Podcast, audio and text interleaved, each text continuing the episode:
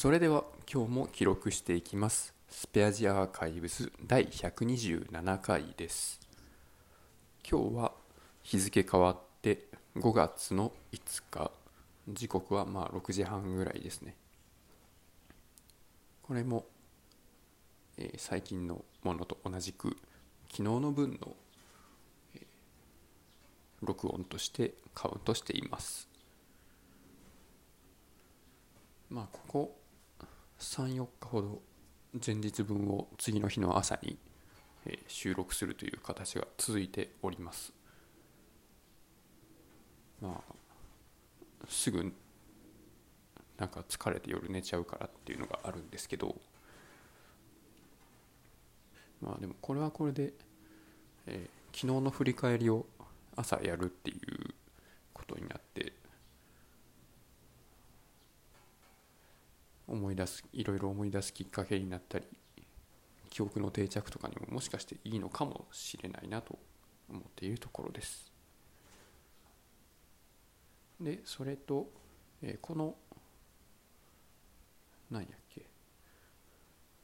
ポッドキャストではですね、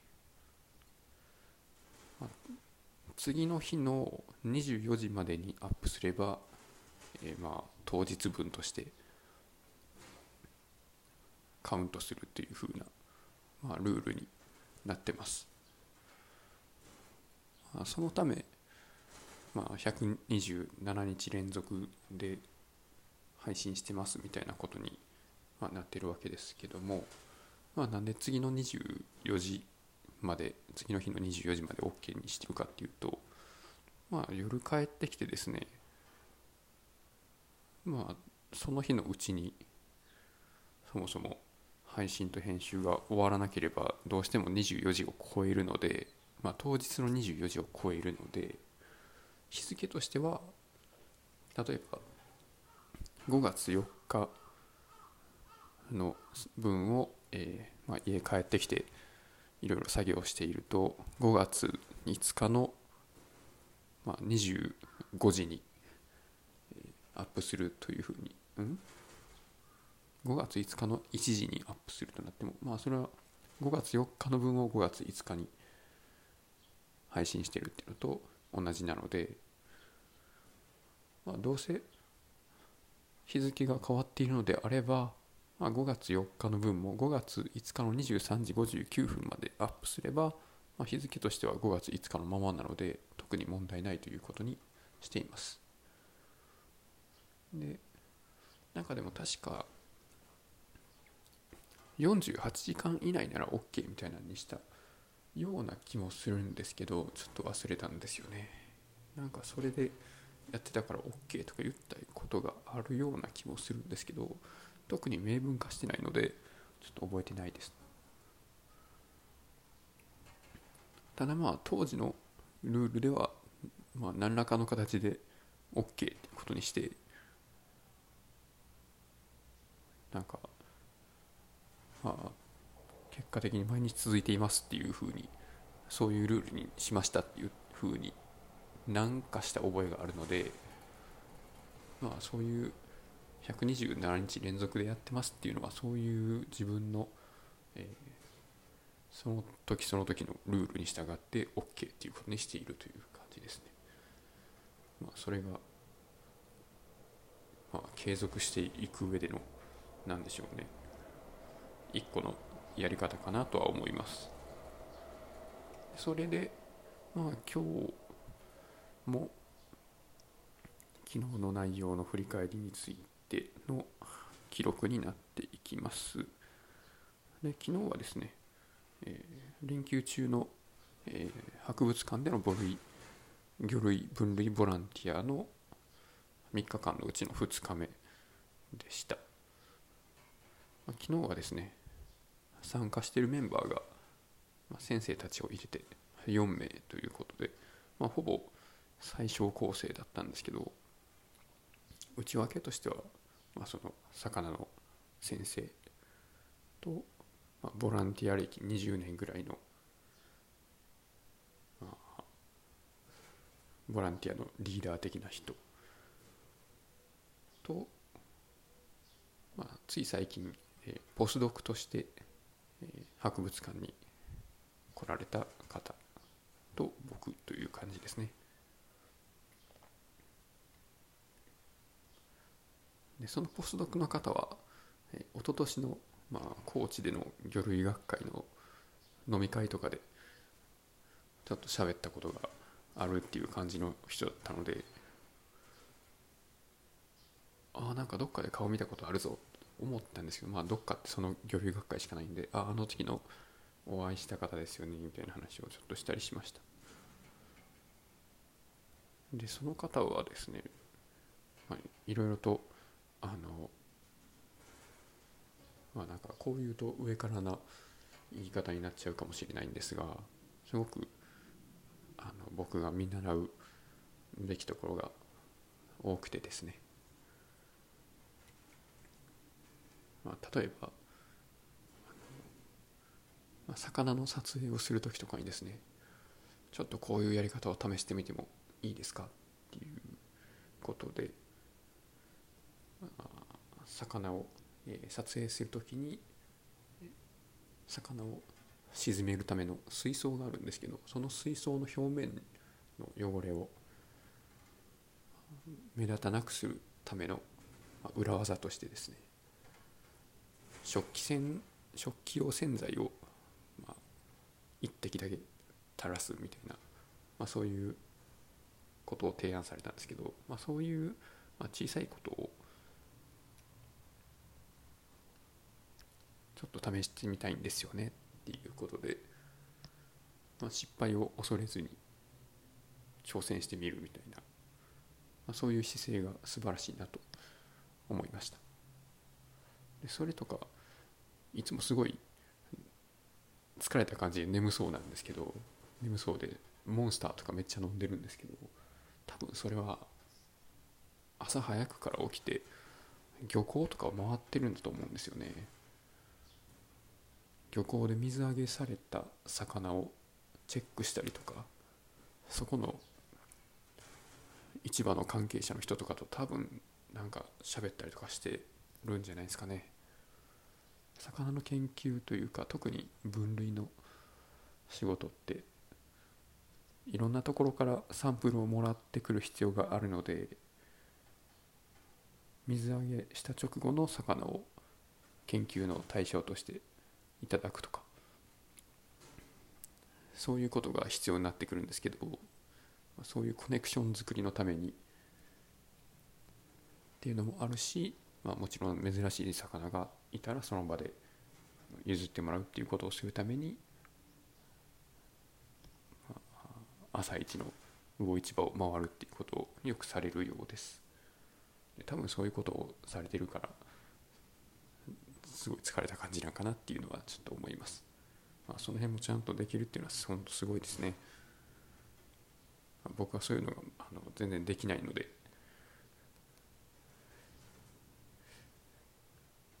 まあ、なかなかその道を志すのは、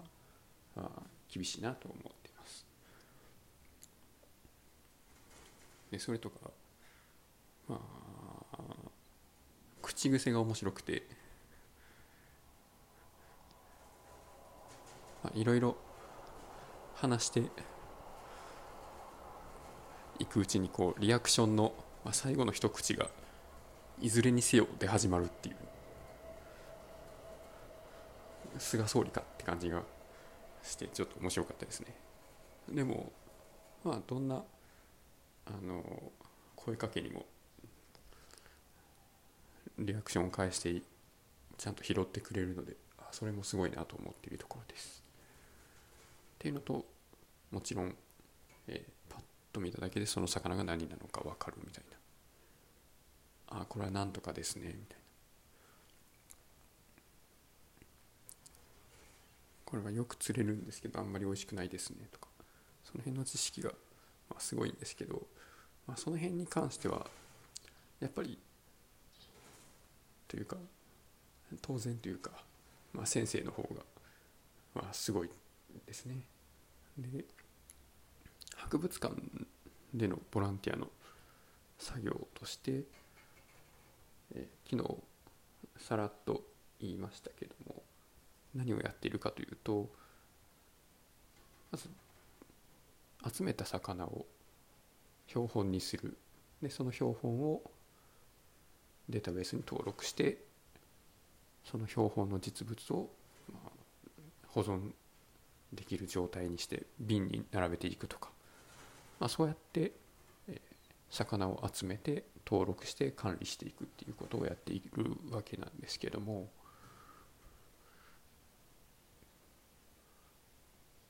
その最初の段階標本を作るっていうところも、まあ、工程がいろいろ分かれてましてまず凍ってる魚のサンプルを流水で解凍する。で解凍した魚を表面のヌルヌルとかを取り除くために丁寧に洗う。で魚の特徴がよく分かるように背びれとか尻びれ尾びれ胸びれ腹びれ。場合によっては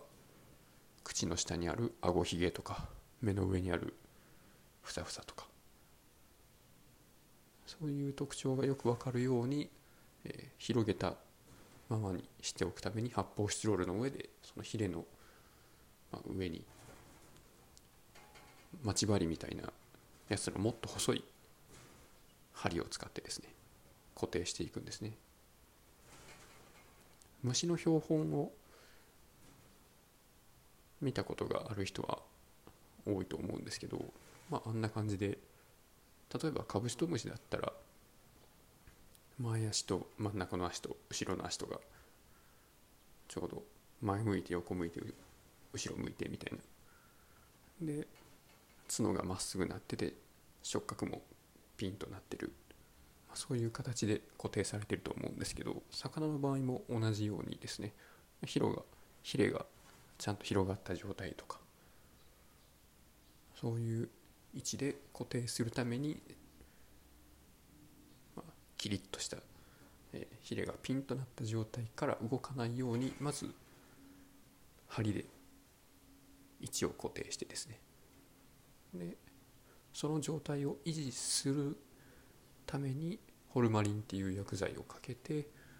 体の組織を硬くさせます。でこの状態が、えーまあ、ヒレを立てるっていう風な言い方をしてるんですけども、まあ、そのヒレを立てた状態で、ホルマリンで仮で固定してでその状態を、撮影していきます。でこの時の撮影はですね魚の体に色がまだくっきり残った状態でデータとして残すためのものです。ホルマリンだったりアルコールだったりで標本を長時間保存していると体の表面の色が抜けてしまって全体的に真っ白とか薄黄色とかクリーム色とかそんな感じの見た目になってしまうので、まあ、その状態で生きた魚と比べたとしてもその魚の持ってる色が重要な分類のポイントだった場合に見分けがつかないというかこの魚とこの標本が同じ種であるっていうふうには言えなくなってしまいますのでその体の色を記録しておくための撮影をやっています。でそうして撮影が、まあ、ヒレを立てた後の、えー撮影が終わったらですね、まあ、その撮影した写真自体にも博物館でのデータベースに登録するための番号っていうのが与えられるんですけどもその写真と標本そのものを紐付けするための番号をですね布のラベルに書き込んでそのラベルを魚に魚の体にくくりつけます。でこのラベルを体にくくりつけることをタグ付けって言ってるんですけど大体の魚の場合は下顎の右側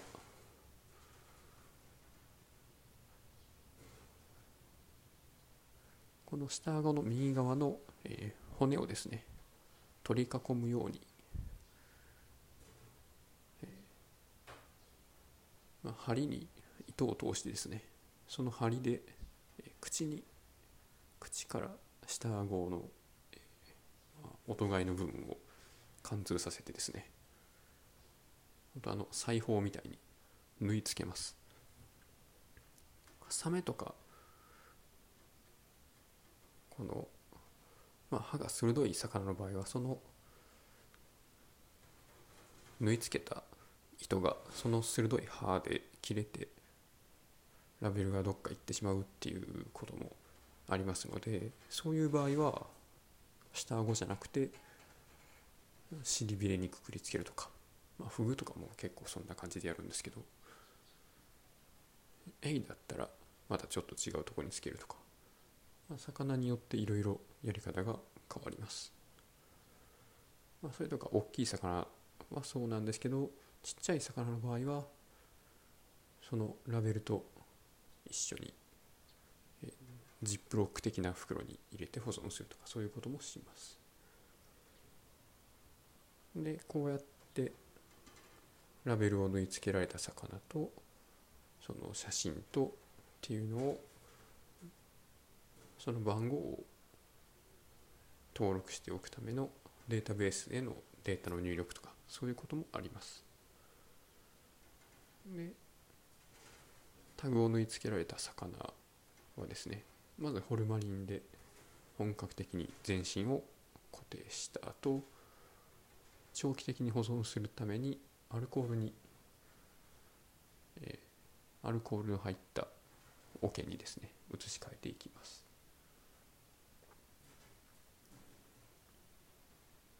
で実のところ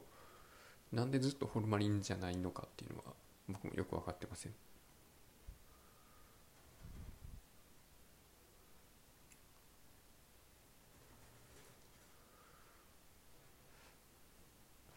で最終的には魚の種ごとに瓶だったりまあうん瓶ですね。瓶にまとめて入れておいて、えー博物館の裏側にある、えーなんでしょうね、まあ、標本用の棚があるんですけどそこに、えー順番に並べていかれることになります。博物館のバックヤードのツアーとかを行ってみるとなかなか面白いかもしれませんね。でこういうふうな標本を作って、えー集めて登録してっていうことはですねまあ何のために必要なのかっていうところですけどこれはもちろん、まあ、科学のためですね、まあ、科学っていうのが、まあ、自分の理解では、えー客観的な証拠に証拠根拠に基づいて、まあ、議論して、まあ、何か新しい知見を得るということだと思ってるんですけども、まあ、例えば、えそうですね、まあ、細胞の中のタンパク質の動きをその発酵によって可視化することができる GFP っていうそういう蛍光タンパク質があるんですけれどもこれはオワンクラゲっていうクラゲの持っているタンパク質を元に、まあ、現在では応用されています。この GFP っていうタンパク質あ GFP は green flu- fluorescent protein ですね、まあ、緑の蛍光のタンパクですね。でこのタンパク質を形作ってる、まあ、遺伝子をオワンクラゲが持っているので、まあ、そのオワンクラゲを元にして、えー、たくさんのオワンクラゲを集めてきて遺伝子を取ってきてでその遺伝子の配列が何なのかっていうのを決定して GFP はこういう遺伝子の配列からできてますっていうことが分かったわけなんですけどもこの取ってきたクラゲがお椀クラゲなのか水クラゲなのか幽霊クラゲなのかみたいなのっていうのはどうやって分かるのかっていうとそれはお椀クラゲの標本と見比べることで、まあ、これはお椀クラゲであると、まあ、もしくはお椀クラゲの標本を元にしてお椀クラゲの特徴とはこういう、ところこういうところこういうところがありますっていうふうにした。図鑑を元にして、あこの今取ってきたクラゲはお椀クラゲだなっていうふうに初めて言えるんですけどまあそもそものこの、えー、このクラゲが何なのかっていうところの定義をするために必要なのが、まあ、標本になります。逆にその、まあ、取ってなんかクラゲ取ってきたけどなんかわからんっていうのであればその後ですねそのなんか取ってきたクラゲにいくら有用なタンパク質だったり、まあ、特殊な遺伝子の配列があったりしてもそれが論文になって他の人が見た時にいやこのなんか取ってきたクラゲっていうやつは何なんっていうことになって再現ができないんですよで再現ができなければまあそういう実験の一連の流れを客観的に再現したりとか議論したりすることができなくなりますよね。ということで、まあ、今回使ったサンプルはこういう特徴に基づいてお椀クラゲだと同定しましたという根拠としてえその標本が必要になってきます。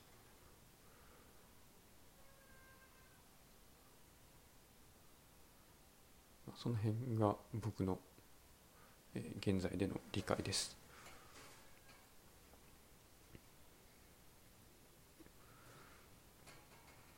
まあ、なので他にもですね、えー、何でしょうね。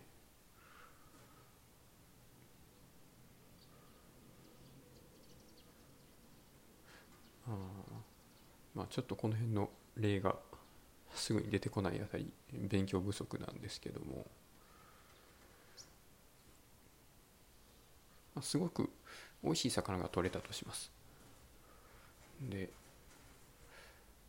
食べてすごく美味しかったけど今の魚何やったんやろってなった時に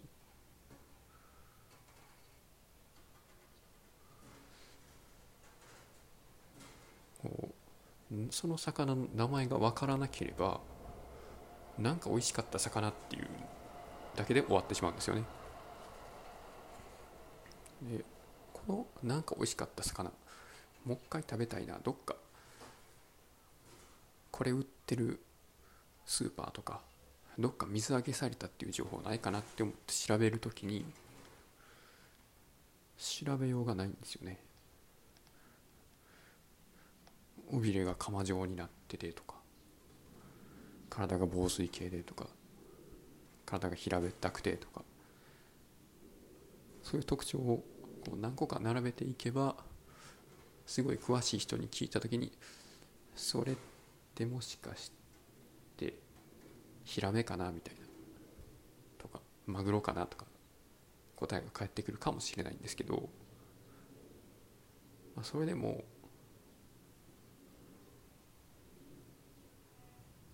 まあ、写真があればまた別ですけどね。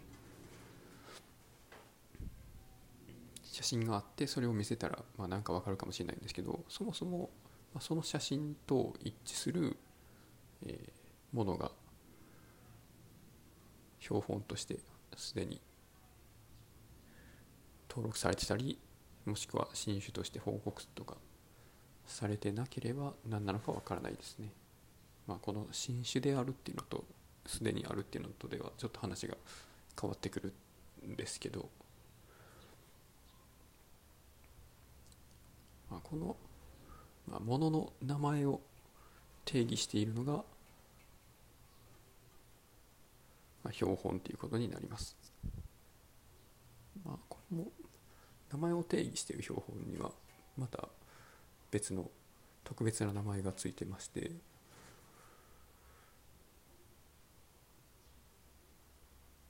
その種の名前を担っている短命標本っていう風な言い方をしたりするんですけどその種の名前を定義するときに、えー、論文として、えー、この取れてきた、えー、標本どこどこの博物館で保管されているこの番号の標本